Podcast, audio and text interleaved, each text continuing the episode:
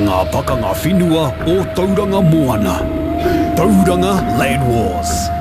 The rules of engagement. March 1864, invitations had been sent out to Colonel Greer, General Cameron to bring their troops from Waikato to Tauranga to fight us here. A number of invitations had been sent, none of them had been replied to. In March, a lot of the Tauranga Māori were living at a park called Poteriwhi, which is on the banks of the Wairoa River. If you're driving out of Bethlehem and just before you hit the bridge, you look to your left, there's a hill there uh, with kiwi fruit growing on it. That part is called uh, Poteriwhi, just across the road from Poteriwhi was the place where many invitations were sent to the Pākehā to come and fight in Tauranga, where the rules of engagement were written.